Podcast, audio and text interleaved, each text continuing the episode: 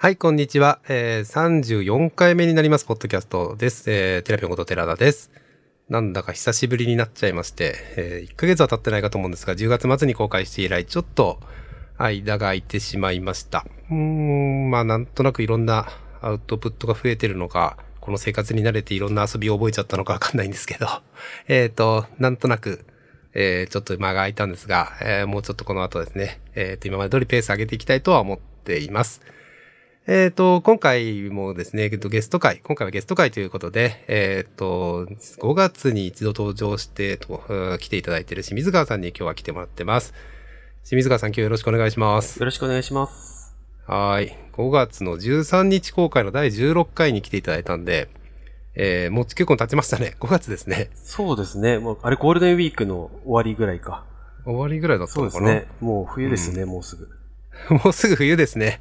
あの頃は外に出れないけど、もうそろそろ外出れそうかなとか言ってたのかな。ちょっと何を話したのかそんなに記憶はないけど。はいはいはい。うんそうですね。あの頃あの、子供の保育園が行けなくなっちゃって、おうほう。夫婦で子供を見るながら仕事をするっていうのをやってましたね。ああ、そういえばそっか。今は、保育園は復活はい。してますよね。6月から、はい。6月の頭から行って、毎日行ってます。毎日行けてる感じなんですね。まあなんか最近また第3波とか言われて結構いろいろ世の中的には騒がしく、私もちょっと心配になってきてる感じですけど。うん、そうですね。うん、でもまあ変わらないですね。なんか生活が、この生活が慣れてきちゃったのか。そうですね。まあ最初の第一波の頃に比べると、なんか、まあ、増えるよね、みたいな感じをうん。思いつつ、まあ、規制とかいろいろちょっと考えなきゃなとか思ってはいますけども、一般の時ほどなんか、おーって感じになってないですね。なってないっすよね。まあ、あの時は緊急事態宣言でしたっけ、うんうんが出てて、まあ、外出ない方がいいよねとか、まあ会社も当然みんな行かないよねっていう感じだったと思うんですけど、うん。ね最。近だとね、まあ会社に私自身はまあ週1、2ぐらいかな、は行ってることは言ってるんですけど、うんまあ出てくる人たちも増えましたね。なるほどね。うちの会社は今、出てもいいっていう感じにしてるので、はいはい。出ることは必須だ、必須じゃないんですけど、出てもいいし、何かあれば来たらっていう感じにしてたんですけど、まあ、あの、気分転換にもなるんで、そうですね。ずーっとうちの中だとやっぱり気分が、なんかずっと同じ繰り返しになっちゃって、変わらないというか、切り替えがないというか。そうっすよね。私もなんかそれはすごい心配してて、うーん、ちょっとやっぱり、うん5月6月はまだ良かったんですけど、8月ぐらいなんか、つまんねえなって思ったりして、なるほど。うん、まあ出張もできないしね。そうね。くできれば来ないでくださいのあたりですね。8月とか7月。ですね。あと、まあカンファレンスもオンラインじゃないですか。うんまあ私だと、あの、プロンカンファレンスに毎年行ったりとか、うんっていう、秋には結構そういう、まあ、まあパ、パイコン JP があったりもそうですけど、そういうのが、なんか、毎年のリズムになってたので、なんかそれがない寂しさみたいなのと、うんまあそれでなんかポッドキャスト始めたりして結構楽しかったんですけど、最近はね、なんか YouTube やり始めたあたりからなんか、なんかバランス崩しちゃった感じで、あ、YouTube やってるんですか？あ、そういえば、なんかちょっとやってるってどっかで聞いたな。ちょっとやってんだけど、まだ更新できてなくて、やっぱりなんかネタがない。うー。うんん、YouTuber ネタ作るの大変ですね。なるほどね。なんか考えてみると、毎日同じことやってんだなと思って、えー仕事して散歩して、仕事終わって、まあコミュニティの勉強会にオンライン出るかどうか、あと飲み会行くか、飲み会というかオンライン飲み会やるかどうかみたいな感じと、土日の飲み会っていうか勉強会と、ぐらいかな？あうん。っていう、あとは、あとゴルフ？ゴルフ最近ちょっとハマってるんで、あ、そうなゴル。フ行ったりとか。ゴルフはハマってるんですよ。まあなんか、ゴルフ、前も言ってましたよね。そうですね。ゴルフはまあ定期的にやってたんですけど、ちょっとここのとこなんかハマってますえね。ー、ペースが増えたみたいな。行あく増えてますね。まあ増ややそうとしてますね。まあ行く人そんなに決まってる人しかいないんで。えーっと、メンバー探すのも大変なんですけど、まあでもゴルフもあれですね。運動不足だなと思って、うんうん。ちょっと9月ぐらいにやった時に、すごい運動不足、ゴルフやった時に、もう後半もう足がもうガクガクになるっていう感じになって、え運動不足がすごいなと思っちゃったんで、これは楽しみも含めて定期的にゴルフをやることで体力回復しようみたいなよくわかんないことを思ってると。なるほど。い日々、う感じですね日々結構通勤で歩くって大事な運動だったんだなっていうのは思いますね。あと、気分転換。ねさっきあの、うん寺田さんがあの、なんか毎日繰り返し同じことやってんなって言ってたのって、うんなんか、前、コロナの前でも同じだったんじゃないかなと思ってて、ただ、目に入入ってくるその、会社に行くとか、どっか勉強会行くとかって言った時に、移動するとか目に入ってくる情報とかって、その都度違うっていうのが、うんうん。そこが省略されるとなんか、こんなにも単調に感じるみたいな。あそういうのはありますよね。そうかもしれないですね。確かにね。うん。まあ、そう、そんな、うん、そんなことも感じつつっていう感じなんですけど、そうですね。まあ、ポッドキャストも結構まあ、喋りたい人と一巡して、まあ、他はもうちょっと誘ってもいいなと思ってるんですけど、まあ、それもなんか、まあ、誘うと、まあ、ちゃんといろいろとね、あの、オーガナイズもしなきゃいけないしそうですね 当然、当然なんだけど、そうですね。まあ、それが楽しいんだけど、っていう反面、なんか、まあ、うん、そうねっていう感じになってしまった感じがあって、ちょっと間が空いちゃった感じですね。うん日程調整も大変ですもんね。そうなんですよね。なんだかんだ言って日程合わせてっていうのが、ああ、そうそうそう。私、結局やりたいことどんどん増やしちゃう人なので、私もです。ですよね。ね ですよね。なんで、結局最初の頃、この、うーんと、4月以降の、あれって、やりたいこともまあ、ななくて、てか、まあ、できなくてう、ん。で、まあ、時間もあったんですけど、結局その中で新しいことどんどんまた見つけちゃって、まあ、それこそ今 YouTube とかもそうですし、あの、まあ、うんまあ、あとは、土日どっちかやっぱ外、車で外出ることが増えましたね。あ、それはありますね。う。うんだいぶ車乗ってます。あ車乗りますよね、やっぱりうね。んうん。車持っててよかったなっていうか、車運転できてよかったなと思ってるんですけど、そううん、やっぱり、まあ、車だと安全な感じもするし、うん、接触ないですからね。降りてなんか人混みに行かない限りはうん。自由というか。そうですね。まあ、多少の買い物に行ったりとか、うんまあ、外だと、まあ、公園行ったりとかって結構安全だし、うんうん安全に感じるし、そうですね。っていうのもあって、で、なんとなくまあ、変化もないんで、車で高速乗ってちょっとどっか行っちゃうみたいなのはやりますありますね、やなんかね。やりますよね、やりますなんかね。うん。で、やってるとやりたいこと増えちゃって、時間がどんどんなくなるっていう、また、まあ、そうペースをつかめない問題を、わ結かる 局同じことをしてるというね。すごくわかる。そうですよね。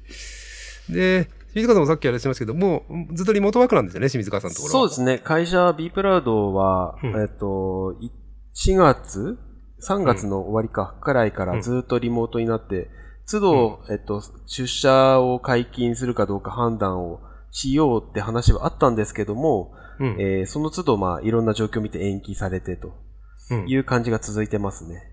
うんですよね。まあ、うちもだからもうしばらくない、全員出社させるってことはないんだろうなっていう気はしてますけどね。うん。あの、まあ、したい、まあ、その、さっき言ったように気分転換とか何かあるとき、まあ、東京に用事ある人もいるし、うん。まあ、そういう時になんか出社できた方が便利なことも多いかなと思ってて、う出社禁止するまではいかなくてもいいかなと思ってるんですけど、そうですね。今、う前の状況に、第一波の頃に比べれば、そんなに怯えなくていい状況、うん。気持ちだけかもしれないですけど、うん。のはあって、あとは、うん。なんかワクチンの話も最近出てきたんで、うん。来年に期待とか思いながら、まあそうっすね。うちの会社の場合は、もううん。3月までは一旦そのまま継続って、まあちょっと前に決めてたんで、第えっと3波、2021あ年はい。3月までははい、出社しない。はい、一旦決めてたので、今回の第3波ニュースではあまり変わらず、うんうんうん。みたいな感じですかね。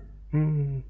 まあ、我々ももう3月までは、そうですね。まあ出社しろとは言わないって言いましたね。うんうん。うん。なんか、いろんな会社で話を聞くと、まあ、付き合いのある会社さんとか聞くと、うん。オフィスを解約するみたいな話が出てるんだよって、3、4、5、6、7ぐらいまで言ってて、うんその後なんか話がなくなったなと思ったら、やっぱりオフィス使い続けることにして、みたいな。人も増えてきて、みたいな話出に変わっているそうそうそうそうう。ん。なんか、オフコロナの第2波が終わったあたりから、やっぱり、うん。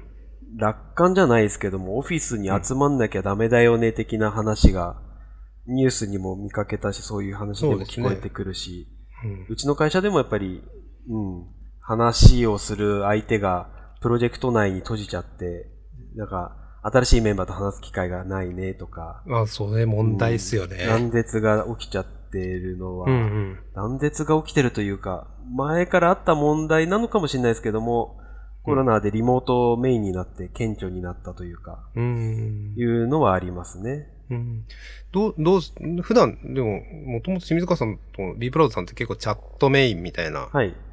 感じじゃないですか。はい。会社も結構静かだし。そうですね。うん。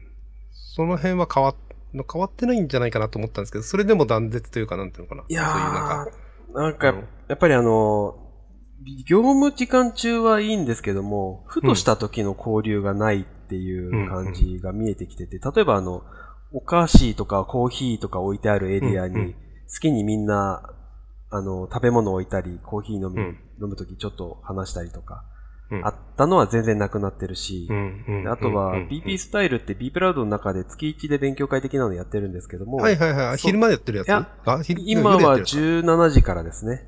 つあ、夜やってはいるや、つ。夜、うんで、そこから1時間ぐらいやって、お寿司食べて飲む、じゃあそのままビール行こうぜとかってやってたのがないので、勉強会そのものは Zoom でやってますけど、うん、それで、じゃあお開きで、あとは Zoom で飲みたい人だけちょっと Zoom に入って飲もうはいぜみたいにやってるので、うん。なかなか前のようにはいかないですね。まあそうアクシっすねデンタル。な会話はなくて、そこに集まった人だけで話ができるみたいな。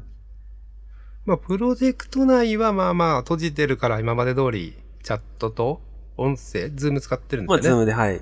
Zoom 使ってやってるから、まあそこはそんなに困ってないかもっていう感じ。うん、そうですね。うん困ってる部分もあって、うんあのー今ちょっとプロジェクトの状況のせいなんですけども、私が、ミーティングが1日7時間、7? 合計8ずっとつみたいな。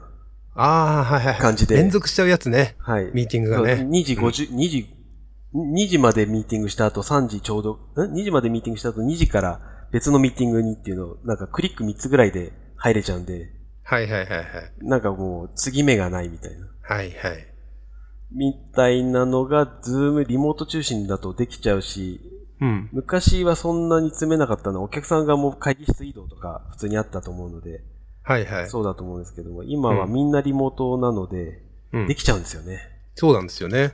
それはね、思いますね。もう全然なんか、時間そのまま、1時間そのまま、ギリギリまで本当にもう時間ないから、みたいなとこまでミーティングして、うん。じゃあ次のミーティングに移るわってカチャカチャそうそうそうそうミーティング移るって、いや、椅子から立ちもしないのかお前は、ってそう。いう。なんかね資料の用意とか、何の議題だっけとかを確認する間もなく、とりあえず入らなきゃみたいな。ね、辛いようんね。っていうのが可能になったのは、うん。なんか、可能だけどもやっちゃいけないことだな、みたいな感じはしてますね。そうですよね。私もまあ、うんなんで、うん、少しあの、5分ぐらいは開けるようにしてますけど、うん特に社内の場合5分遅れるわって、うんうん、うん。5分遅れてから始めようとか言ってますけど、うん。そう、うちもだから雑談を、雑談時間一回作ってみたりしたんだけど、なかなかそこも機能しなくて、うん。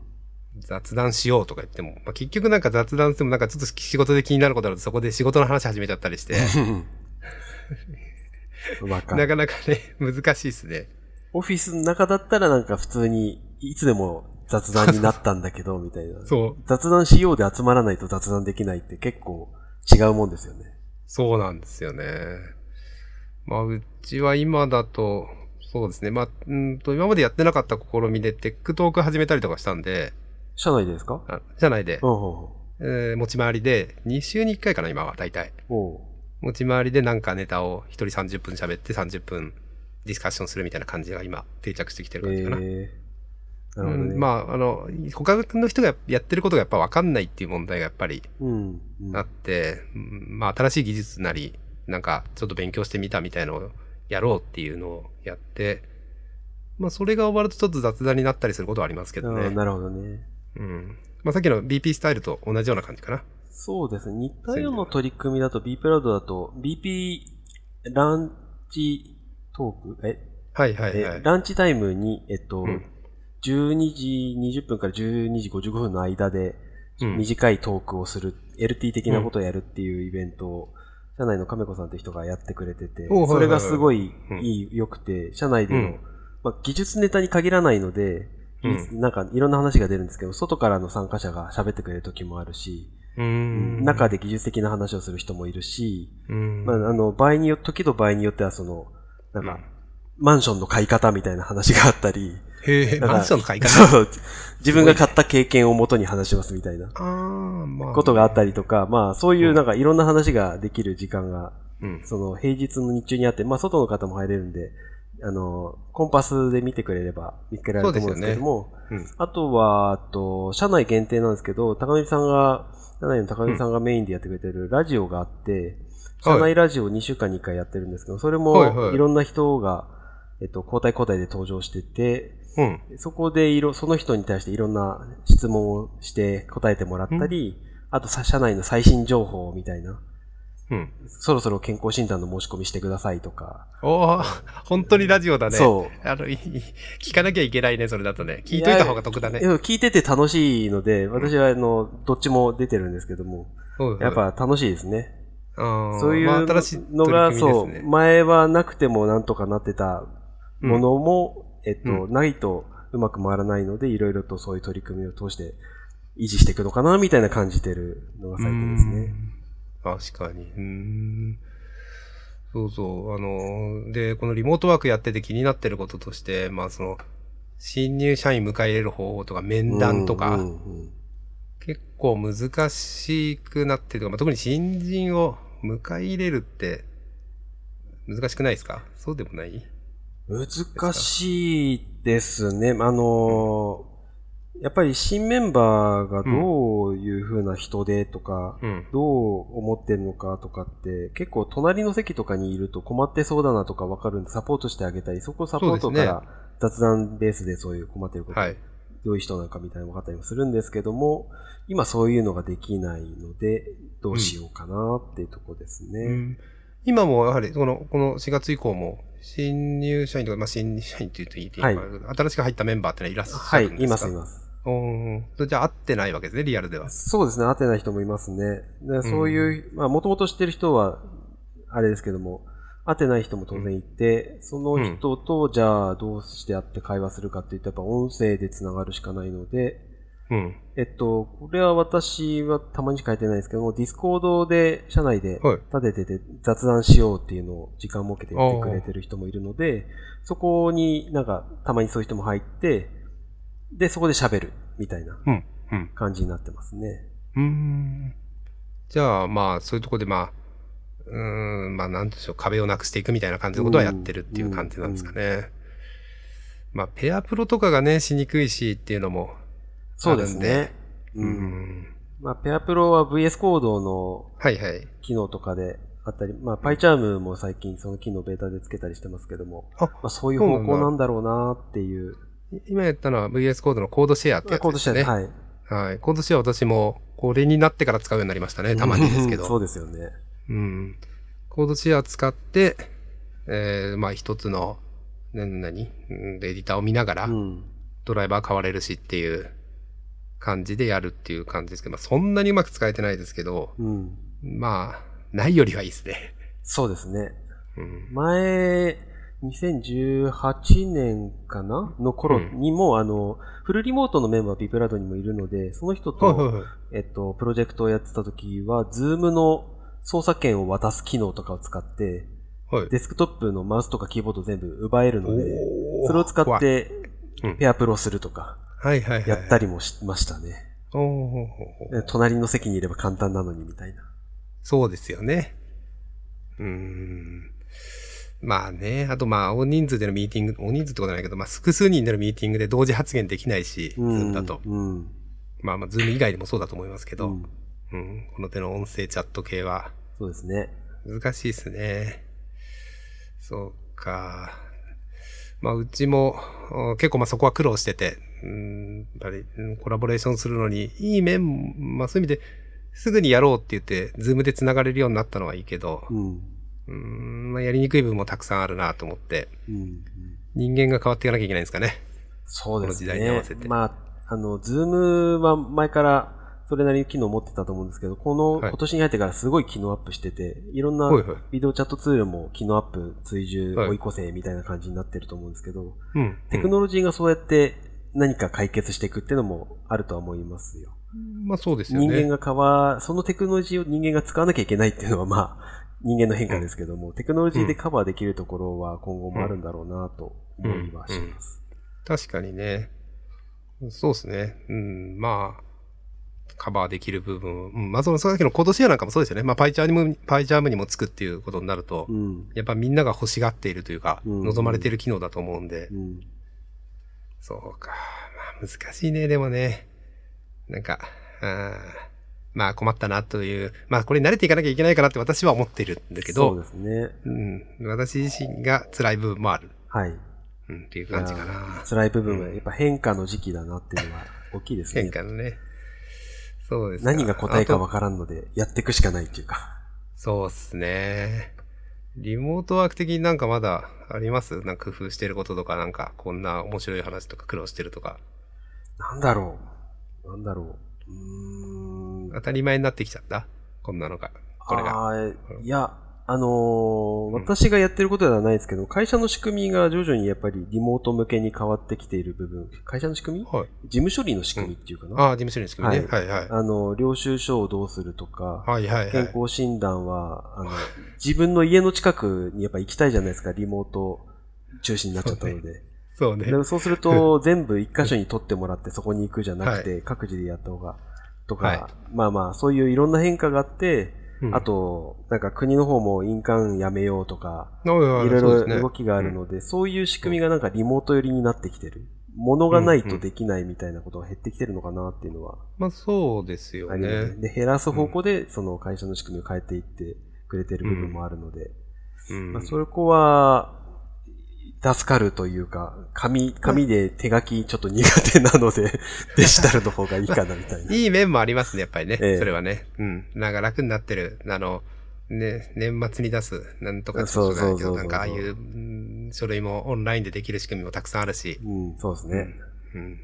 まあ、いい面もあるなとは思いますけどね。うんとはいえね、まあ、難しいですね。まあまあ、あの、そうですか。えっ、と、このリモートワーク、まあ暗い話ばっかりあれしてもっていう感じもするし、まあこの話も結構、まあ語りつかす、語り、か結構語ってきたとは思っているので、まあちょっと別の話題もちょっと行きたいなと思ってるんですけど、はい最近技術的にはなんか面白い話というか、Python 書いてます？Python それがですね、書いてないんですよ。書いてない。はい。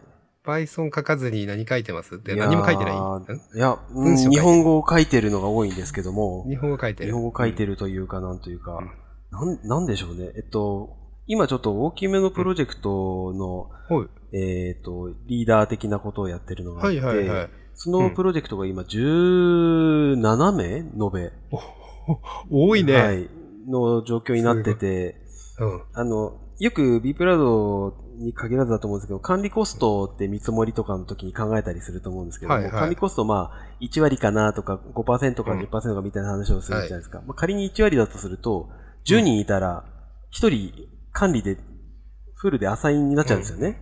うん、まあそうですね。17人いると5%でも1人フルでやんなきゃいけない。10%なら2人体制みたいな。規模じゃないですかはいはいうん。ていうののリーダーの立場でやってるので、なんか開発全然してないなみたいな。他のことをばっかりやってる。他のことで、まあ、それ仕事、プロジェクトのために大事なことだと思うんですけどもうん、うんうんうん、ちょっとそこですね。ばっかりやってます、ね。ミーティングもそれで多いってことですね。そうですね。うーん。まあ管理はまあ書いてないですね。ミーティングばっかりしてるってことですね。うん。一応、あの、管理のための管理だけじゃなくて、要件を決めるとか、うんあの、うんうんインターフェースしようとか、そういう話のとこも出てはいるんですけども、う。うんん。実際出た後で方針の、大方針だけ決まったら、あとは細かい部分は各メンバーにお願いみたいな感じで振るってうんうんうんいううん感じの立場で動いちゃってるので、そろそろコード書きたいなって思いながら。あ、コード書きたい感じですか？もうコード書かない人生に行かないですか。行かないですよね。いやー、行かないですね。行かないですよね。行かないですね私も行かないそうだなと思ってますけどね。なんとなく。ううんん。必ず。書いてる時楽しいですからね。そうそう。で、こういう立場、会社の中ではそういう立ち位置で動くことはまあまああるんですけども、それでもそんな大、ここまでの人数でやったことないんで、うん残りの時間はあの、なんだろう、プロトタイピングしたりとか、いはい実装メンバーとして入ったり、とか、うまあまあいろいろしていて、うんまあそういうところで、なんか、楽しいプロジェクトも苦しいプロジェクトも、こういう風な工夫をすると学びになって他で使えるぞみたいな見つけてたんですけども、うん。コードに一切触ってないとそれができないんで、ですよね。うん触らないとやっぱり新しい発見もないですよね。そうなんですよ。うん。なかなかそこがね、Python 3.9ってなんか触りました？あとインストールはしました。インストールはしてたインストールはして、新機能って言われてるところいくつか触ってみたっていう程度ですね。ああ。その程度で、具体的にじゃあ、それでプロジェクトに組み入れるとか、うん。なんかそういったことは全然できてない。はいはい。はい。ですね。まあ私もほとんど、まあこの2回ぐらい前のポッドキャスト、前回かな？前回かうん。前々回のポッドキャストで新機能紹介したんですけど、うんうんうんまあ、うん紹介して終わったっていう感じですね。うん。まだう、んまだ私もまあその時も話しましたけど、すぐにプロダクションで使うっていう感じに私はいつもならないのでう、ん。うん、ちょっともうちょっと落ち着いてからでもいいし、特に3.9に上げることの、うんなんて難しさがなさそうだなと思ってるので、難しさっていうと？えーっと、うん例えば何 ?3.7 の時とかだと、はい async とかがキーワードになったので、3.6で動いてたけど3.7で動かないとかってあったじゃないですか。はいはいはい。でも、今回の3.9とほとんどないんじゃないかなと思ってて、3.8で動いているものが3.9で動かないっていうのが、そうですね。うん新しい機能はもちろんあって、便利だし、使いたいものもあるんだけど、うん。特にあの話してから辞書のマージが急に使いたくなった時が一回あった 何かのコード書いて3.8で書いてるコードで、いはい。ラムダで動かすから3.8じゃなきゃダメだったんですよね。うんうん。だから3.9って選択はできなくて、ああ、なるほど。ないんだ、まだ。確かにまだなかった。その時はなかったですね。今はちょっとわかんないですけど、うん多分ないと思うんですけど、うんとかってなると、まあ、3.8で動かさなきゃいけないから、ね。新しい機能を一生懸命勉強しても使えない、プロダクションでは使えないってなっちゃうと、うんうん。うん、まだちょっといいかなって。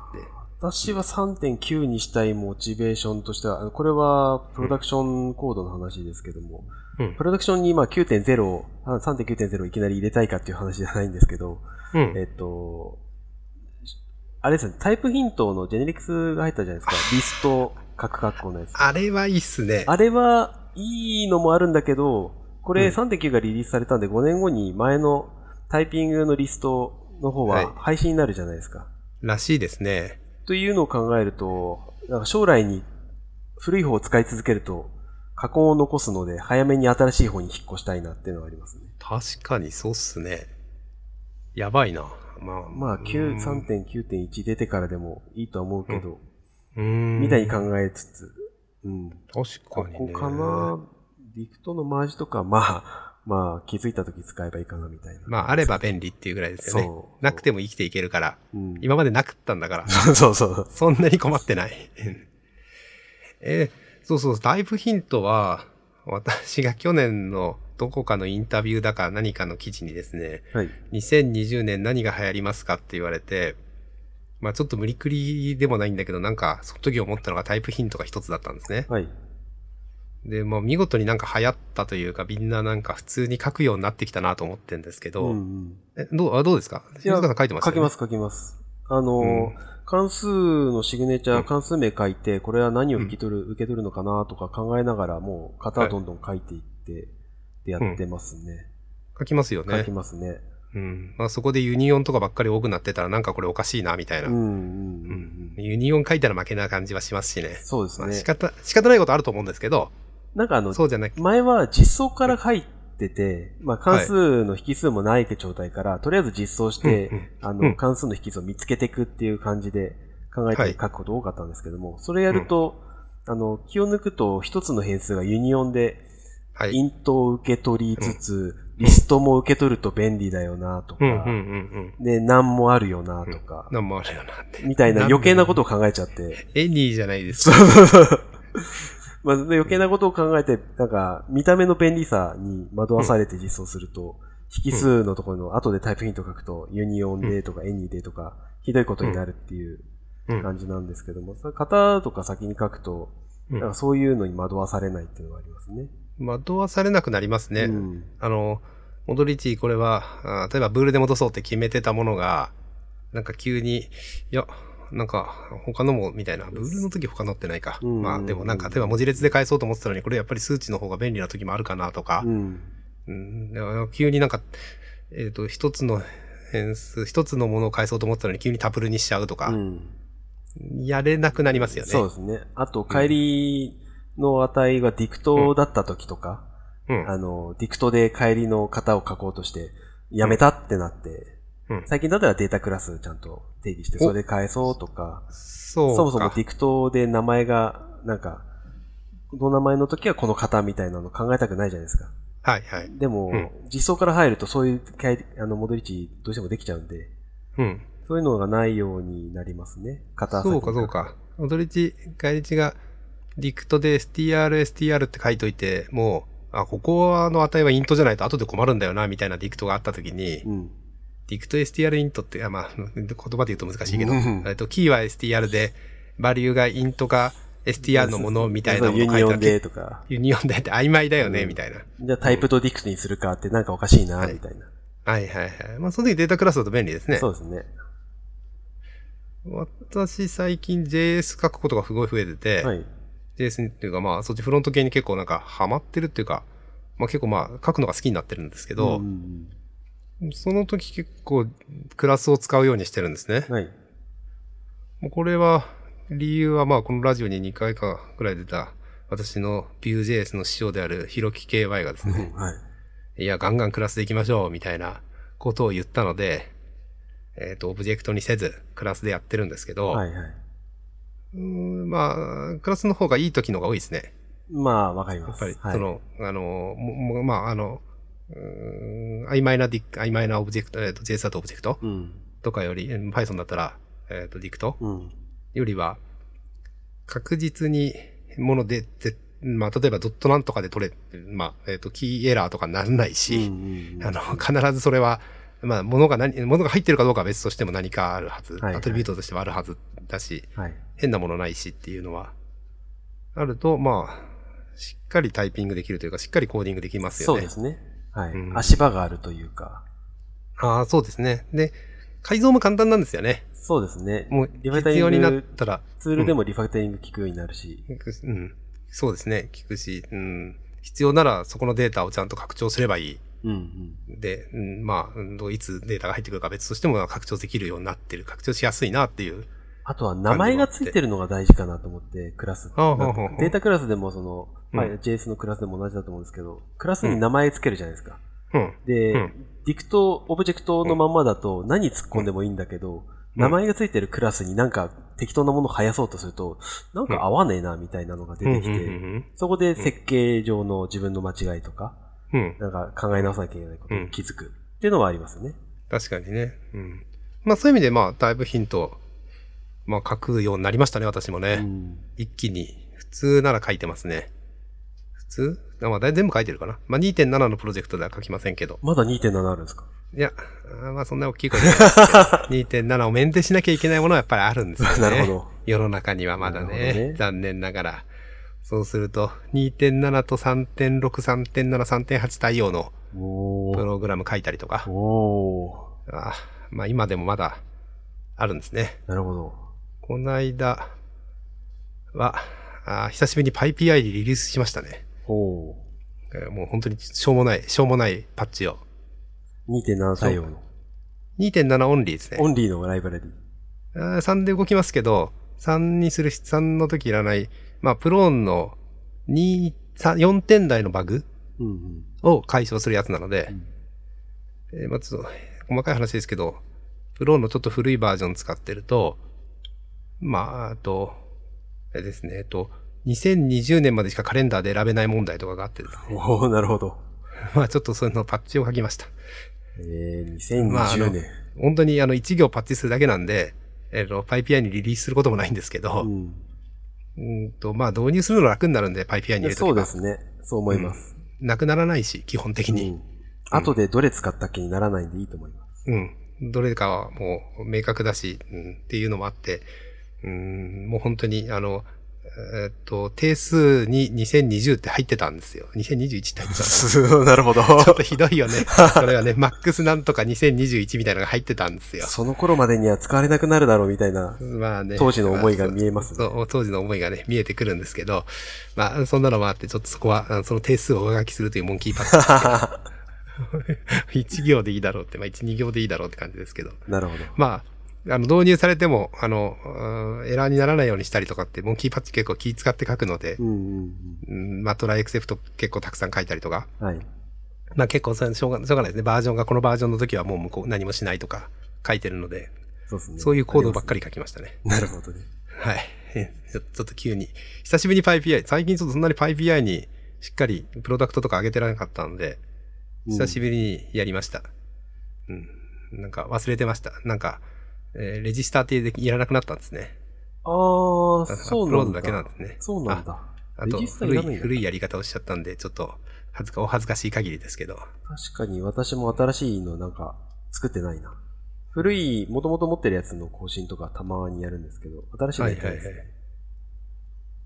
そうか、ね。まあ、そうなんです。まだそれで2点台もたまに書いてますけど、まあ、基本は3でもちろん3.8で書きますけどね。うんうんまあ、ほとんどの場合、あ何度か私も2.7から3のボーティングみたいなの何個かやりましたけど、そんな大変じゃないですね。うん慣れてきたせいなのか慣れたせいだと思います。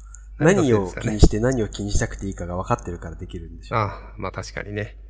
ああ、そうですね。その間、2点台と、2点台で作ってたプロダクトのやつ、それは PyPI に上げてないプロダクトですけど、うん。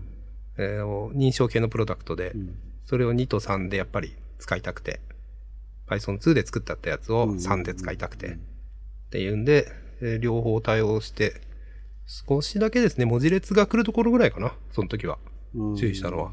文字列が、ちょっと認証系ねなんで、API のシグネチャーが違う系は単にエラーになるからすぐ分かるし、うんエラーにならずに後で口困るの文字列ですよね、やっぱり。うん文字列ですよね。うん。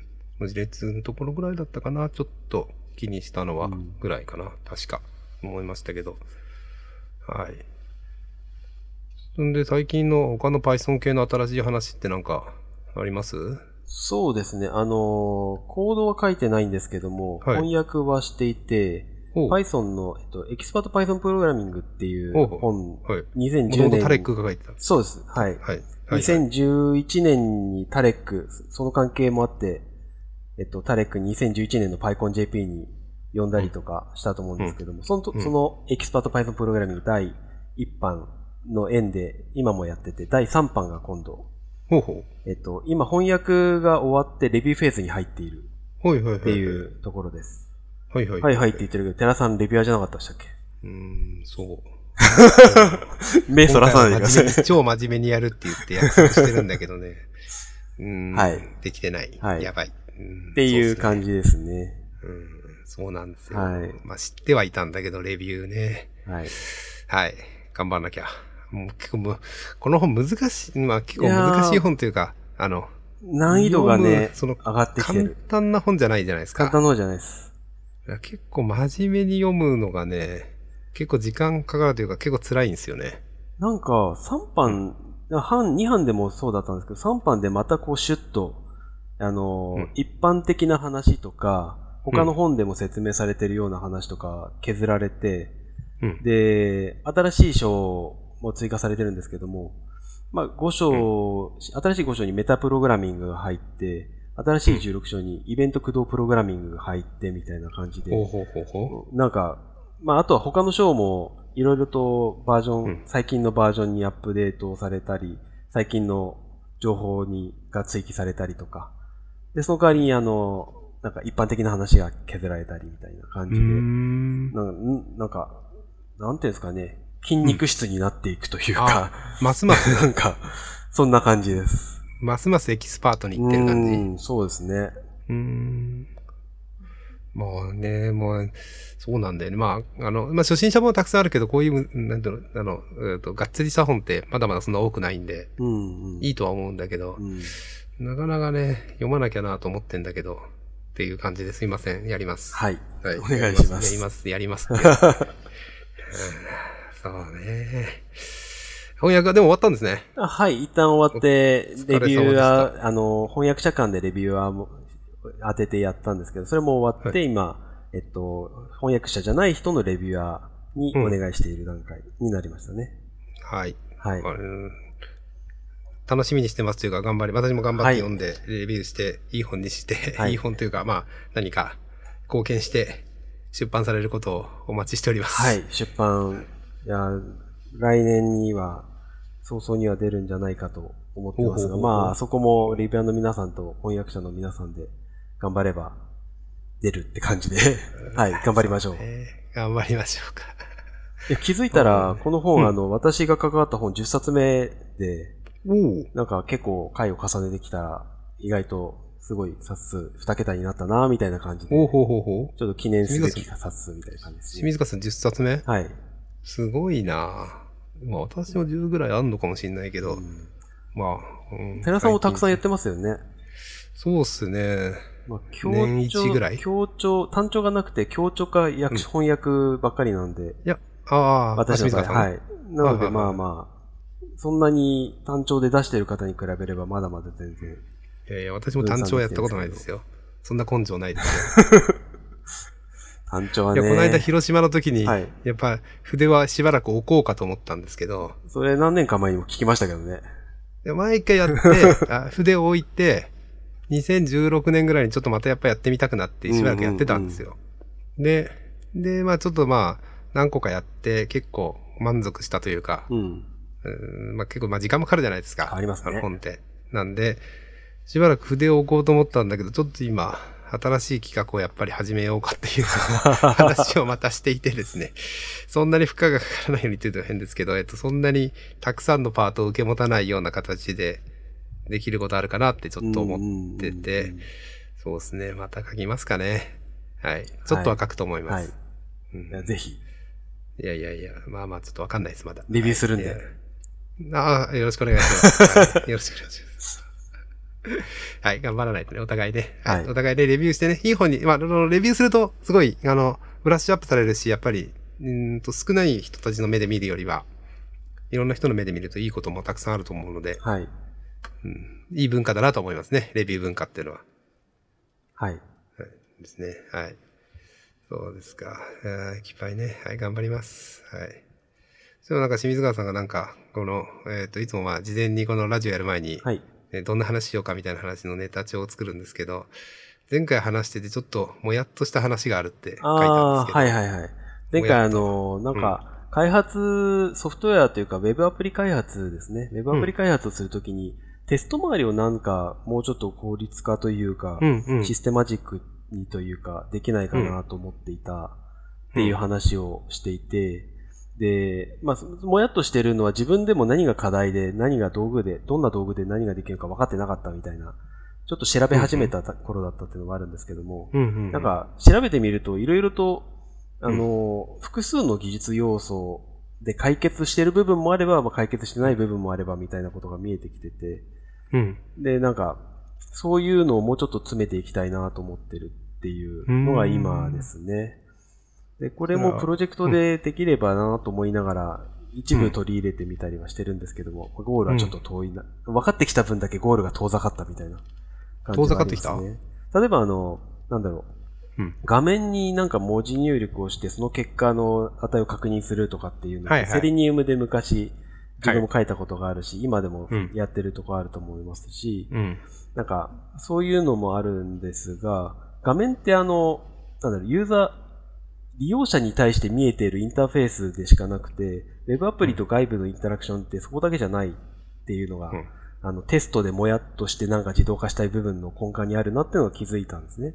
うんうん。で画面ってなんか、そのユーザー向けなんでセリニウムでとか、今だと画面キャプチャー撮って、昔撮ったキャプチャーと差分を見せてくれて、教えてくれるツールとかあると思うんですけども、なんか、それ以外にも、外部とのインタラクションっていう外部サービス、えっ、と、裏は DB も含めて、DB への入出力とか、別の外部の Web API 叩いてその結果がどうだったとか、うん。あとはログに何を出してるかとか、いろんな外部とのやり取りの要素が Web アプリにはあって、うん。それらが、あの、ある機能を操作したときに、内部でどう動いていて、一連の変化がどう起きたのかみたいなことがわからないと、なんか、テストというか確認の手間がすごいかかるんだなっていうことに、がありまして、うん。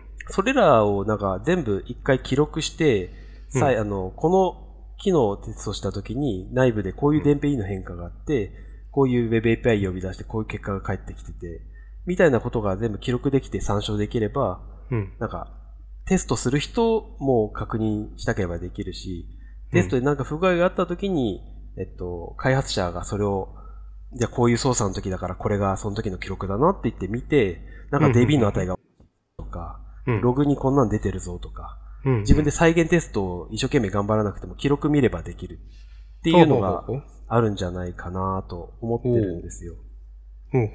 で、前回の時にその、えっと、いろいろとモニモニを言ってた時に、ん。ツイッターで、えっと柴田くん。が教えてくれたスキマシスっていう、スキマ提出っていうのがあって、うん。それはあの、OpenAPI のとか GraphQL の定義をしておくと、その OpenAPI ドキュメントを使って、そこにあの、サンプルの値が入ってたり、API の取り得る値、型とか、はい。全部書いてあるので、まはい。あそれを使ってプロパティベーステスティングをしてくれるっていうのがスキマテシスっていうライブラリなんですけども、はい。それ使うと、その、なんだろう、その値の範囲で、その一つの API に対して100パターンの組み合わせで、いろいろと、あと、リクエストを出して、そのレスポンスを、えっと、期待通り動いてるかどうか見てくれる、うん。みたいな感じのライブラリ、えっと、ツールなんですね。これツールっていうのは、インストールして、えっと、コマンドベースで、コマンド。ベースで、えっと、動かせるんですけど、うん。スキマシスのコマンドに、えっとうん、対象のグラフ QI とか OpenAPI のドキュメントを食わせると、うん。実際に、えっと、テストを始めてくれて、まあ、なので、裏ではそのエンドポイントのサーバーは立てておくんですけどね。はいはいはいはい。そうすると実際にアクセスして、結果を全部取って、エラーが起きてないとか、期待通りであるとかっていうのを確認するうんっていう感じですね。で、定義は OpenAPI とかでいいんだ。そうですね定義っていうのは、定義書としては OpenAPI にしっかり書いておけば、そうそうそう。うーん。え？じゃあ、まあでも OpenAPI でちゃんと定義は書かなきゃいけないね。もちろんそうです。そで、今時代があの、じゃあ例えば Django だったら Django のビューでフロント書くじゃなくって、Next なりビューなり、はいはいはい。なりなりうんみたいないろんなフロントがあって、結局フロントと繋がるのは API じゃないですか。はいはい、そうなりましたね。はいあの、サーバーサイドやってれば。。そうそううん。う。で、フロント側もうん結局 API ベースでサーバーからデータを取る。まあ、それが新規の API にせよ、既存のどっかの API サービスに叩くにせよ、うんなんかの定義に従って、それをリクエストしてレスポンスを取って処理するっていううんパターンじゃないですか。うん。そういった時にあの、OpenAPI で定義書いてあれば、その定義をもとに Mock のサーバー作ったり、起動してくれたりとかもあるし。ありますよね。あとはコード生成の仕組みで、えっと、フロント側のリクエストする部分のコードを生成して、フロント側それを組み込んで、それを使うっていううん感じにもできるし、サーバー側も受け側の API エンドポイントの実装を自動生成して、それをコードに組み込んで、それをうん。そこから先の処理だけつなぎ込むみたいなことはできるので、あ確か、はい。オープン API、まあ、スワガーとかですよね。そうですね、はい。どどっちで、どういう感じが、その、手で書いてるんですか？オープン API のその定義書、ドキュメンテーションとして。それとも、関数書いて自動生成みたいなのもあったり、いろんなやり方があったような気がするんですけど。はいはい。関数定義からの自動生成は移行期にはいいと思うんですけども、うん。最終的には、あの、Web API の、えっと、定義、フロントからどう呼んでほしいかとか、どういうパラメータがあるかとかっていう定義と関数で、例えば、あと、Django のビュー関数とか、Django だと REST フレームワークとかっていう時の、うん。なんか、インピダンスが合ってないと思ってて、なんか、うん。Web の API の定義としてはこう、うん。なので、えっと、Django 側でこういう実装をして、さらに追加でバリデーションを書くと API 定義通りに動くみたいな。どうしてもあの API 定義だけで収まらないものが実装側にあるんですよね。なので、それを、そこから自動生成した OpenAPI のドキュメントって不完全なので、結局手で直してあげる必要がある。なので、えっと、まだない状態でせ自動生成して、生成したものから先はもう手動メンテのつもりで行くっていうのが主流になるんじゃないかなとは思います。うん今そういう感じでやってると。そういう感じになるんじゃないかなですね。あ、かなって感じ、はいはいえ、え、順番でいくと、でまあ、ジャンゴ使っていくと、ジャンゴで、えっ、と、レストフレームワーク、ジャンゴレストフレームワーク使って、うんうんかい、えっ、と、とりあえず関数定義を書きました。はい。で、自動生成とりあえずやります。はい。で、まあ基本的なものはできたけど、まあ、バリデーションとか全然足りてないから、そういうのを書いていく。どんどんドキュメントとしてとして。あーあとゼロからの場合ですか？ゼロからの場合、ゼロからの場合。ゼロからの場合、うーん、そうですね。ゼロからの場合はちょっとどっちがいいのか私も分かってないんですけども、うん、うん、あの、結局、フロント向けの API を書くということは、フロントとサーバーと並行開発したいとか、そうですね。担当者が違うとか、はいいろんな問題があると思うんですよ。うん。で、サーバーから実装して、えっと、うんオープン API を自動出力して、それからフロントを作るだと、ちょっとサーバー待ちになっちゃうじゃないですか。はいはいはい、そうですね。はいはい、はい。で、フロント側フロント側でこういう API が来る想定でもう開発したいとか、いなんならフロントが先にあって、はい。サーバーはゼロの状態で、モックレベルでどんどんお客さんとか見せていって、最終的にじゃあこれに合うサーバーを作ろうみたいな流れもあると思ってて、はいはい、そうですね。そういったは時に、えっと、フロント視点で言うと API は内部で想定があって、そのうん API にこういうリクエストを出したらこういうレスポンスが返ってくるだろうの想定もあって、うん。っていうものを、えっと、モックの機能とかを使ってやると思うんですけど、そこをうん OpenAPI で定義して、OpenAPI でモックサーバー立ててってやれば、うん。OpenAPI があることで、そこその辺は自動化できるわけですよね。うんうん。で、でその時書くのはまあ、清水川さんたちが書くというよりフロント屋さんが書くみたいな感じ？えっ、そと、うまあそういう、そこはプロジェクトによる、プロジェクトとか、あとどっち先に作るかの順番によるし、うん。フロントだけの都合で、えっと、API 定義したものがサーバーでそのまま実装しやすいかもまた別なので、うんまあ。その時々なんだろうなっていうのがあって、ちょっと私そこ感覚持ってないんですけど。まあ、フロントの話で言うとそういう、その API 定義が先にあった方がいろいろと自動化しやすいし、うん。フロントだけで開発しやすいっていうことかなまあと思そうですねっているし、サーバーサイドも結局その OpenAPI ドキュメントの定義があって、そこからサーバーのエンドポイントの生成だけでもできれば、そのドキュメント、OpenAPI ドキュメントを軸に開発を進めていける。うん。つなぎ込みで済む。まあ、あの、バリデーション追加とかもあるかもしれないですけど、うん。基本的にはあの、API の定義、いわゆるビュー関数の実装を人間が頑張るんじゃなく、バリデーションまでふ含めたところまで自動生成できるといいんじゃないかなって思っていて、うん、で、じゃあ人間は何やるのかっていうと、その API エンドポイントとデータベースのつなぎ込みとかビジネスロジックの細かいところの実装とかに集中できる。うん。なこんな値が来た場合どうするんだみたいなとこが全部ライブラリー、あ OpenAPI の定義とかライブラリで自動生成したところで吸収できる。みたいなとこまで行くとすごいいいんじゃないかなと思う感じ なんか。現実は大変そうだけどね。いやまあ現実にはもっと細かい話いっぱい出てくると思うんですけどね。うんうんうんうん。え、最初に、まあこういうのってさ、そのなんか、あの、一回やれちゃうといろんなパターンできると思うんですけど、うん最初に何から取り組むかって結構難しいですよねあ。難しいですね。うん。その、ゼロから、じゃあ、使用書を書いていくみたいなのって、うんなかなかできないじゃないですか。そうですね。うん。前もうちの会社でも一度これ、ある程度までやりきったような気はするけど、そんなに綺麗には最後までいかなかったかな。途中まで良かったんだけど、うん。うんでまあ、その時結構フロント中心の仕事だったんですけど、はいはいはい。うんまあ、かなりかけてよかったけどっていう感じだったかな、確か。うんうん。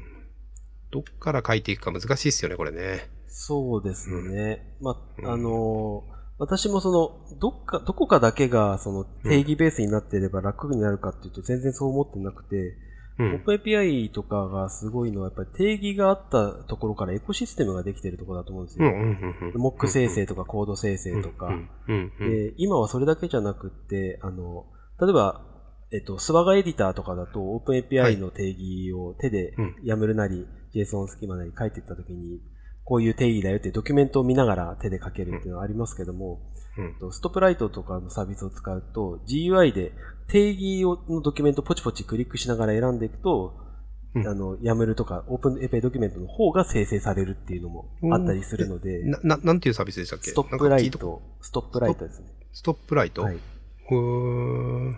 ていうのがあったりとか、そうまあ、それでなわざわざ OpenAPI ドキュメントを手書きで人間が頑張るじゃない世界はもうあるし、あとは、さっき最初に言ったそスキーマテシスとかを使うと、そのうん OpenAPI の定義があることで、関数の、なんか、プロダリティベーステスティングとか、クイックテストとか呼ばれてますけども、うん。っていうものは自動化できるので、まあ、細かい部分のテストは別でテユニットテスト書く必要ありますけども、うん。そういう部分うん。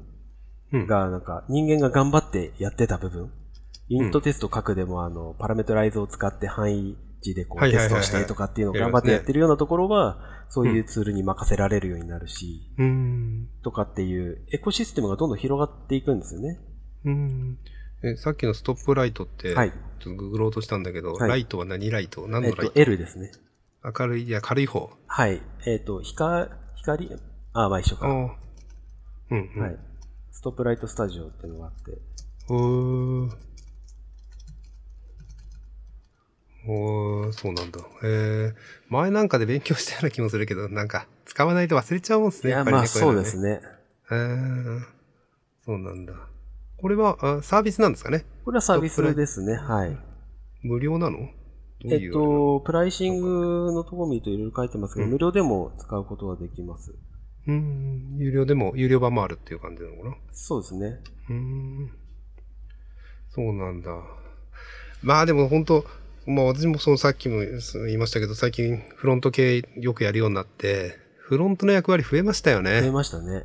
うん。なんか、最近だと私もサーバレスにしたいし、うんなるべくフロント側に機能を持っていきたいし、うんうんまあ、フロント側に機能を持っていくとやっぱりできること増えるというか、その user experience、UX 結構上げられる、上げやすくなってて、あの、例えばバッジつけてなんか何個あるかって3つあるよって、ここの下には3つあるよってバッジつけてとか、うん。なんかデータ変わっ、データ変わったとかうん検索条件変わったらそれが10個になったとかっていうのが、うんまあ、ひ簡単にいろんなところに展開できるじゃないですか。そうですね。うん。まあ、つい最近までそのフォームとかでやってた時代に比べると、うん。うん。なんか逆に楽だなって思ったりしてて、そうですね。うん、そうなってくると、サーバーは本当データとか、まあ先ほどビジネスロジックとか、うん。複雑なそのフロントでは解決できないようなはい。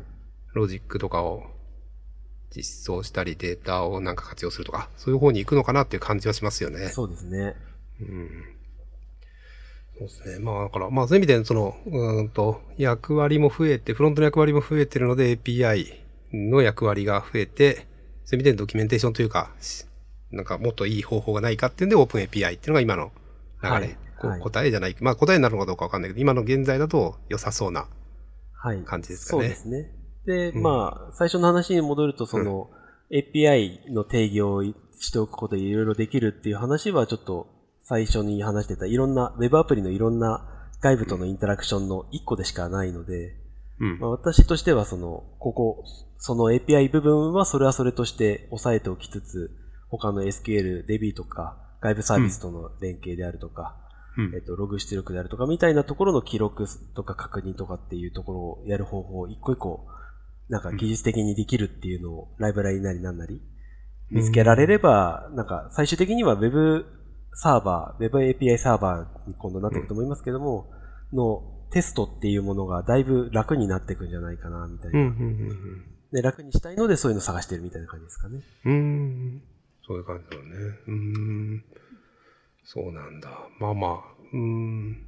まあ私もまあそういう意味で悩んでる部分でもあったんで、ちょっと面白い話聞いてよかったです。なんか、はいこの辺の、やれてない、やろうとしてやれてなかった部分ではあるので、うんうんまあそうですね。他になんか最近の面白話題ってなんか、技術話題でも何でもいいんですけど、なんかあります？そうですね、なんか、うん。あ、Python 書いてないんですけど、C 言語をちょっと書いてて、C 言語、はい。あのうん、IoT の方でちょっと遅ればせながらなんですけども、あの、個人的に離れた場所の温湿度をはロギングしたいっていうのがあって、はいはい。あと自分の家との比較とかしたいっていうのがあって、うん温湿度ロガー調べてみたら、なんか、温湿度計はいっぱいあるんですけど、ロギングできるってあんまりなくて、ロギングできる製品もあの、うちのサービス上にククラウドにデータが溜まるよみたいな。サービスうんとセットになった製品ばっかりなんで、なんか、うん。そういう既製品に2、3000円出して、そういうのを繋いでっても、なんか、使えておしまいになっちゃうんでつまんないなっていうので、ん自分で作ろうというところで、いろいろやったりしてます。うーん。な、な、何使ってんですか？えっとですね、えっと、ログ、ロギングしたいので、うん。IoT 機器、例えばラズベリーパイとかもいろいろあると思うんですけども、省電力で場所食わなくて、で、はいさらにロギングの機能があるっていうのを調べてったら、最終的はに ESP8266 っていうチップに行き着いて、ほうほうほうほう。えっと、ESP ダブルルーム02っていうので、今ダブルルーム32って出てるんですけど、1個前の02っていうやつのチップなんですけど、そいつが安価で、1チップ大し、確か、いくら ?400 円とかぐらいなのかな、うんうん。で、うん Wi-Fi ついてるんで、AP、それはチップで、プですねえセンサーも、センサーは別？センサー別で。す。センサー別なんセンサーとのインで、ターフェースがついてる？インターフェースはついてますね。うん GPIO のうん。ピンがあるんで、うんまあそれをブレッドボードに挿して自分で配線して、センサーと繋いでってやってます。じゃあ電池で動く感じ？電池駆動は一回やってみたらですね、うん。なんか4時間ぐらいでで電池切れちゃって、あやべえ、省電力しなきゃまずいわ、みたいな。ああ、まあ、まあ、え、それでも Wi-Fi ついてるの？Wi-Fi ついてます。あ、でも Wi-Fi 電気食うんじゃないですか？ああ、なので、えっと、うん例えばあの、最初は10秒に1回ロギングしてたんですけども、はい。えっと、今は何分 ?5 分だか10分だかに1回だけ Wi-Fi、えっと、電源ブートして、うんログして、ログしたものを、えっと、AWS IoT に飛ばして、で、えっと、それが終わったらシャットダウンして、で、5分間だか10分間だか沈黙して、うん。で、沈黙中は消費電力がものすごく落ちるんで、はいはいはい。っていうようにして省電力化してみたりとかやってますね。そうすると電池でも動かせそで、それ、なんかすごいやり込んでる人の記事とか本とか読むと、8ヶ月持ったとかやって。るんで、まあ、うんそこまで行くのは、なんか、えっと、三端子レギュレー電源からのレギュレーター自体が熱発信して、あの、電池食っちゃったりするので、うん。そういうところの見直しから全部やってる人なので、そこまではいけないと思うんだけど、まあ、この人が言ってるチップ使えば、まあまあそこまでいけんのかな、みたいな。基盤からやんなきゃいけないんですね。そうそうそうなると。そこは、え、もともとの得意なんでしたっけ？いや、全然。あ、全然？全然あ。全然？専門外？いや、もうね、な、なんだこのプルアップ抵抗ってっていうところからあ、プルアップ抵抗ね。はいはい。私も電子化じゃないから、やりましたけど、少しは。少しは知ってますがやれない、やりたいとそんな思ってないっていうか、やれないですね、私はね。もう半分真似で、半分理解しつつみたいな感じでやってますね。うん。まあ、それのコードが C なんで、あのあマイクロ Python も使えるんですけど、はい。C のまんま今書いてますね。へーそうなんだ。マイクロパイソンも使えるんだ。使えますね。へえ、はいすごいね、それ。あのーっていう話とかつぶやい、ツイッターでつぶやいてたら、あの、広島の西本さんはいはが、あの、教えてくれたりとか、前に発表してたのとかがあったりして、それも見させてもらったりしたんですけども、マイクロ Python 入れて、その ESP8266 にマイクロ Python 入れて、みたいな話とか、やってる人はまあまあいますね。私もこの前の PyConJP の時に自分のここの今やってる、えっと家のオフィスというか家の書斎の CO2 の状況を知りたいと思って、ラその時はラズパイでやってる、今でも撮ってるんですけどね。はいはい。ラズパイ動かしっぱなしにして、それは10分に1回ぐらい記録してる感じかな。記録して1時間に1回ぐらい AWS に投げるみたいなうんうん感じにしてるんですけど、まあそれはまあ結構別に、あの、省電力とか何も考えてないので、うん。ただ単にラズパイを使ってみたかったっていうはい感じなんですけど、あそう。う、ん。私もラズパイやったことがあって持ってるんですけど、はい。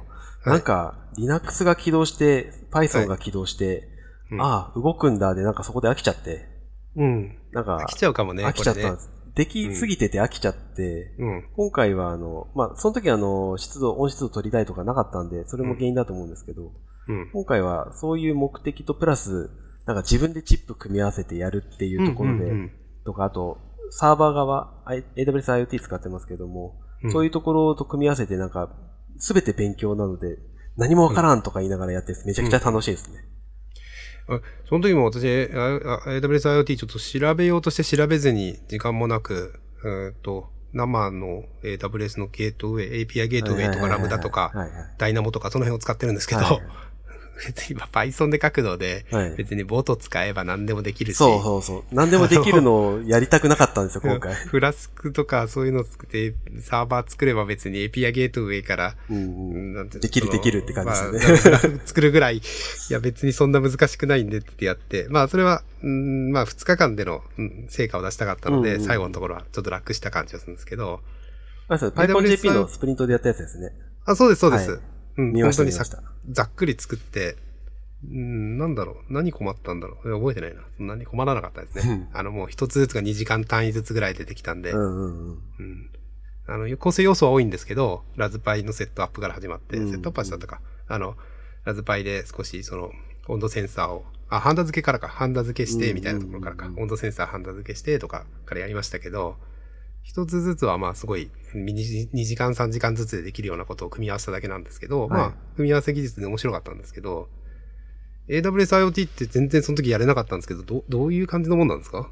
えっと、大規模な IoT 機器を管理して、うん。えっと、パブサブの仕組みで通信するっていうのが目的のものではあるんですけども、ほう。まあ、ちょっと今回使ってみていろんな機能がありすぎて、わうん。こんなにいらねえわと思いながらやってたんですけど、うん単純なところでは仕組み的にはあの MQTT プロトコルでうんデバイス、IoT デバイスから通信、コネクションで最初接続をして、うんで、接続をすると双方向でメッセージングできるようになるっっていう仕組みですね。メッセージング双方向からできるんだ。双方向でできます。繋がってる間は。繋がってるのはこれ TCP/IP レベルで繋がってればいい。そうですね。うんはい。で、MQTT で。一応証明書とか、あとはいは、あの、え MQTT のための、えっと、うんなんだっけ、シークレットキーとかはうん持ってるんで、任意のサーバーがつなぎに来るとかはできないようになってるんですけども、うん。うん。つながるっていう意味では、そのキーが合ってればつながるって感じですね。あ、ポポーリングとかしなくても、あの、その、クライアントが、まあ、えっ、と、IoT 機器側の方からポーリングとかしなくても、サーバーサイドからその機器に、つなぎに、メッセージを出すこともできる。そういう意味では、さっきの、その私が例に出した音質ドロガーって、大体寝てるんですよ。寝てる間繋がってないんで、うん。で、繋ぎに行った時に、えっと、サブスクリブしてるうん。ところからデータが、まあ、サーバー側が送ってれば届くって感じですね。繋がった時に来る感じですね。へー。ただ私はそこは使ってなくて、うんもう単純に音質度ロガーの方からうん IoT、AWS IoT に対して MQTT でメッセージを送っておしまいにしかあああと定期的に10分に1回とか、1時間に1回とかはい送りつけてるだけはい、っていう。はい。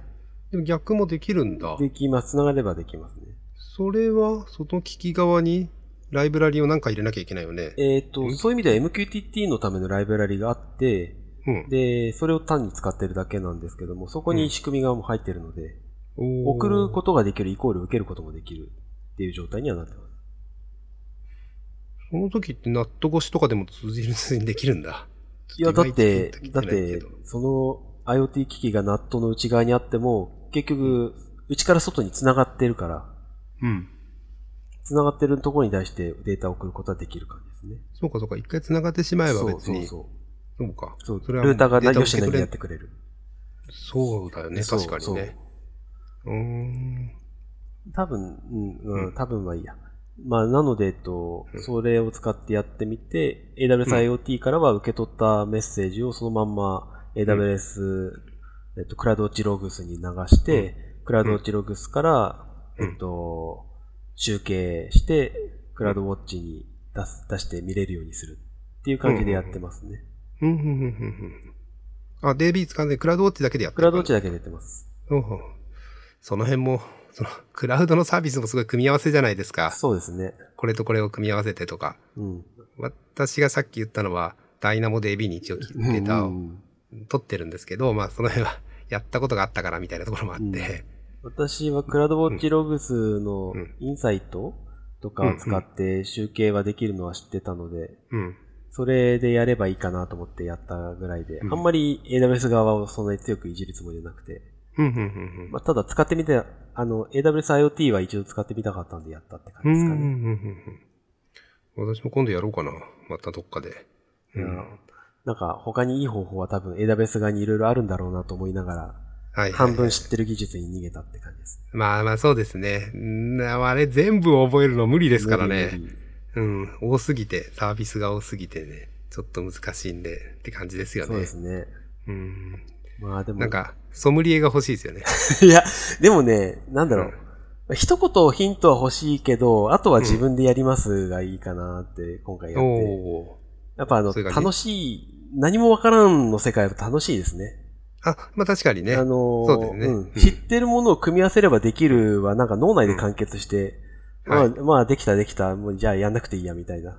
何も生まないんですけど、何もわからん、ちょっとやってみようかな、みたいな感じではい今回やってはい。そうですね。それ面白。はい私も、ちょっとしたヒントだけで、あの、さっき言ったラズパイの時も、ラズパイにいろんな種類があるのはなんとなく知ってましたけど、どれ買ったらいいかわかんないじゃないですか、最初。うんうんうん。そこはちょっと失敗したくなかったので、時間もなくて。う ん時間制約あるとそうなりますね。なんで、まあ、今ならこの辺買っとけば、まあ、とりあえず間違いないですよって言われたものをとりあえず買うっていんう感じになりましたけどねうん。わかる。まあ、最初にやるときにはね、そんなに、あの、変なものさえ買わなければ、うんうん後から最適化をすればいいと思うので、んん私の場合もそれで始めたつもりなんですけど、うん。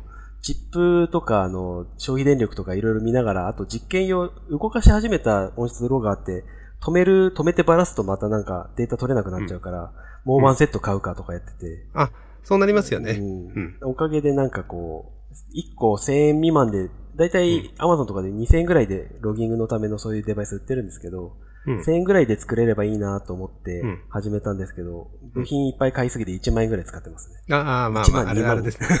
はいはい。部品だらけはいはい。まあそうですね。私もちょっとその時に2台ラズパイ買ったんですけど、うんうんうん1台しか起動してないですからね。うん、まあ1個実験用とか。か思いながら。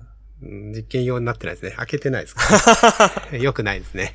えー使わなきゃなと思ってるんですけど、やろうと思ってはいるもののなかなかね、他にもやりたいこといっぱいあって、わかる。できてないんですけど。わかる。そうですね。まあまあでもまあ、でもやってますね、清水川さん。やっぱり技術的なことやっぱりやってるんですね。うんのそうですねまあ仕事では結構打ち合わせ多いけど、うん。個人的には、個人的なのかな？まあ自分の技術的な興味としてはうん、うん。IoT とか、そうですね。その辺やってる感じなんですね。やっぱ自分はどうしても目的駆動だなっていうのは今回、今年改めて思いましたね。API のテストの話もそうだし、うなんか今回の IoT の話もそうだし、昔から興味は、オープン API とか興味あったけど、全然勉強する気にならなかったんですね。うんうんうん。IoT も昔ラズパイちょっと起動して飽きたって言って、1時間ぐらいで飽きちゃったんですけども、うんうん目的ベースでやっていくと、あと知らない技術を組み合わせると結構、なんか突っ込んでいくなっていうのは改めて思いましたね。まあそうですよね。うん、それはね、うん、目的ないと勉強だけはね、できないですよ。うんうん、あと忘れちゃうしね。あの、あものなんか作らないと。うん。本だけ読んだり、ちょっとチュートリアルだけで終わっちゃうとねう。んうん。私もフロントエンドはずっとそうだったので、今徹底的にあのやってるんで、うん。なんか身になった気がします。ねフロントエンドもやりたいと思いながら、本は何冊か読んだけど、やってないのは目的持ってないんだなってうん思いましたね。ちなみに清水川さんが関連してるプロジェクトだと何がフロントエンドですか ?iOS とかの方ですか？それとも、ウェブ？と、今のは NUXT ですね。あ、 Nuxt Nuxt。はい。Vue.js はい。ベース。はい。うん。 Nuxt、じゃあ Vue 系を、仕事的には Vue。Vue 多いですね、うちの会社。多うん。だけではないですけど、ビュー、うんビューか NUXT かみたいな感じになってますね。ほうほうほうほうほう。うちだと React が多いんで、今のところう。んリアクト。私、個人的には Vue でやってることが多いんですけど、うんまあ、その辺の、あれで、 React も結構多いうんうんですね。かなり多いかな。 React の方が。まあ、あの、会仕事でやってる Volto っていう Plone の CMS ツール、うんうんうん Plone のあの、はいはいはいえっと、フロントエンドの SPA ツールが Volto なので、はいあ、 Volto React なので、はい。まあそういう意味では React の方が多いですよね、それね。うんなるほどね仕事的にはね。なるほどねうん。うん。って感じですかね。はい。はい。えー、そろそろまあいい感じの時間になってきましたけど、はい。なんか、ああ、そうですね、久しぶりに出てもらってありがとうございます。なんか結構いろいろ、結構技術話をいろいろ話せて楽しかったですね。はい。いやっぱやー話喋るこういう話ね。こういう話なかなか、まあその、それこそ雑談ができなくなってるので、そうそうそあの、えーそんな IoT の面白いことこんなことやってんだってのを知る機会が少なくなっちゃってるう。とそいううか。なんですよね。ブログも最近ちょっと書かなくなっちゃったんで、私も。そこは反省点なんですけど。ああね、なかなかね、アウトプットをし 続けるのも大変だし、ああ、まあ、アウトプットっていう意味では、その、メモ代わりに Scrapbox はガンガン書いてて、おう。えっと、1300何十ページ、1400ページ弱。1000ページ？はい、あるんですけど、まあ、あの、うん。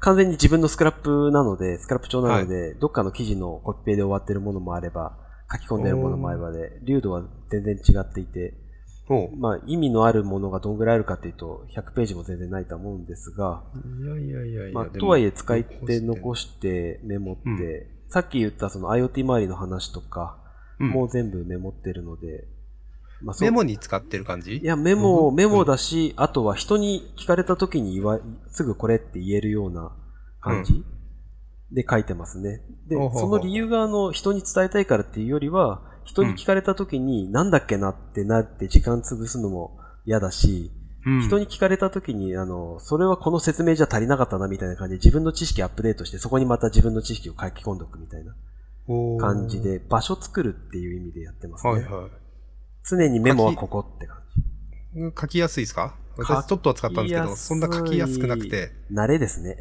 慣れ。慣れですね。あの、書きやすいとは思います。うーん。他のところに持っていきづらいですけど。うんうん。あ、そうですよねうん。専用フォーマットなんで。専用フォーマットですもんね。そうなんだ。まあ、どんどんそこに書いていく感じなんですね、うん今ね。うん本の書評とかも書いてるし、はいはいはいはい。本読んだ中からの引用とかも全部そこに貼ってるし、うーん。すべてそこですね。おー、すべてそこなんだ。すごい。それは、そう決めて今やってる感じなんですね。そうですね。うん。え、どのくらいですか使い始めて？えっ、と、2年弱ですか2ね。年弱、2年弱で1000ページすごいな。うん、すごいのか、ゴミがいっぱいなのかわかんないですけど、自分でももうわかんないですけど、あーなんだっけこれもあるんで。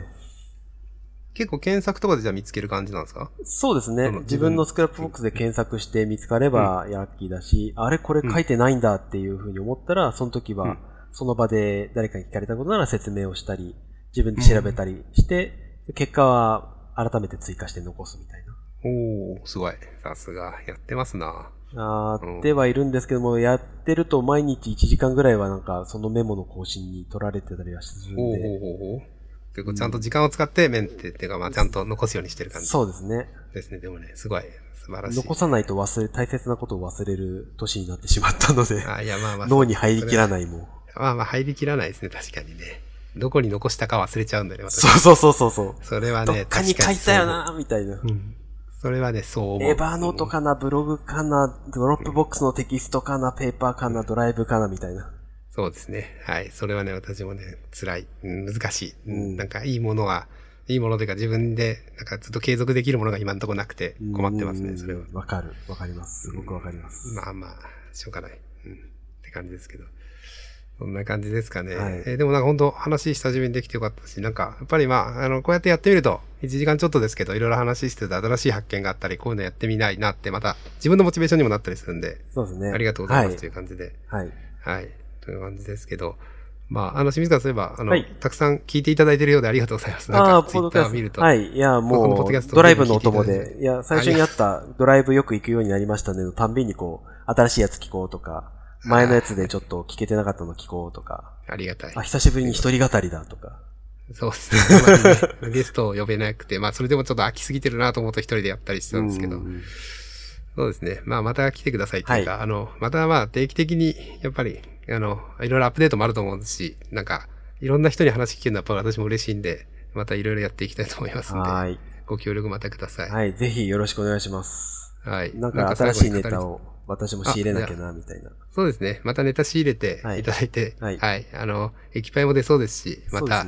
いろいろ、なんか話もできそうなんで、またお呼びしたいと思いますので。ですね。次はもう液パイ出ましたね、なんて話がこの場所でできるといいなって思いながら。おーいそうですね。じゃあ、そんな時期にはまた、はい、やりたいと思いますので。はいということで、この辺で、じゃあ、えっ、と、今日の30何回だっけ ?34 回かな？はい。の、えっ、と、ポッドキャスト、この辺で、えっ、と、終わりたいと思います。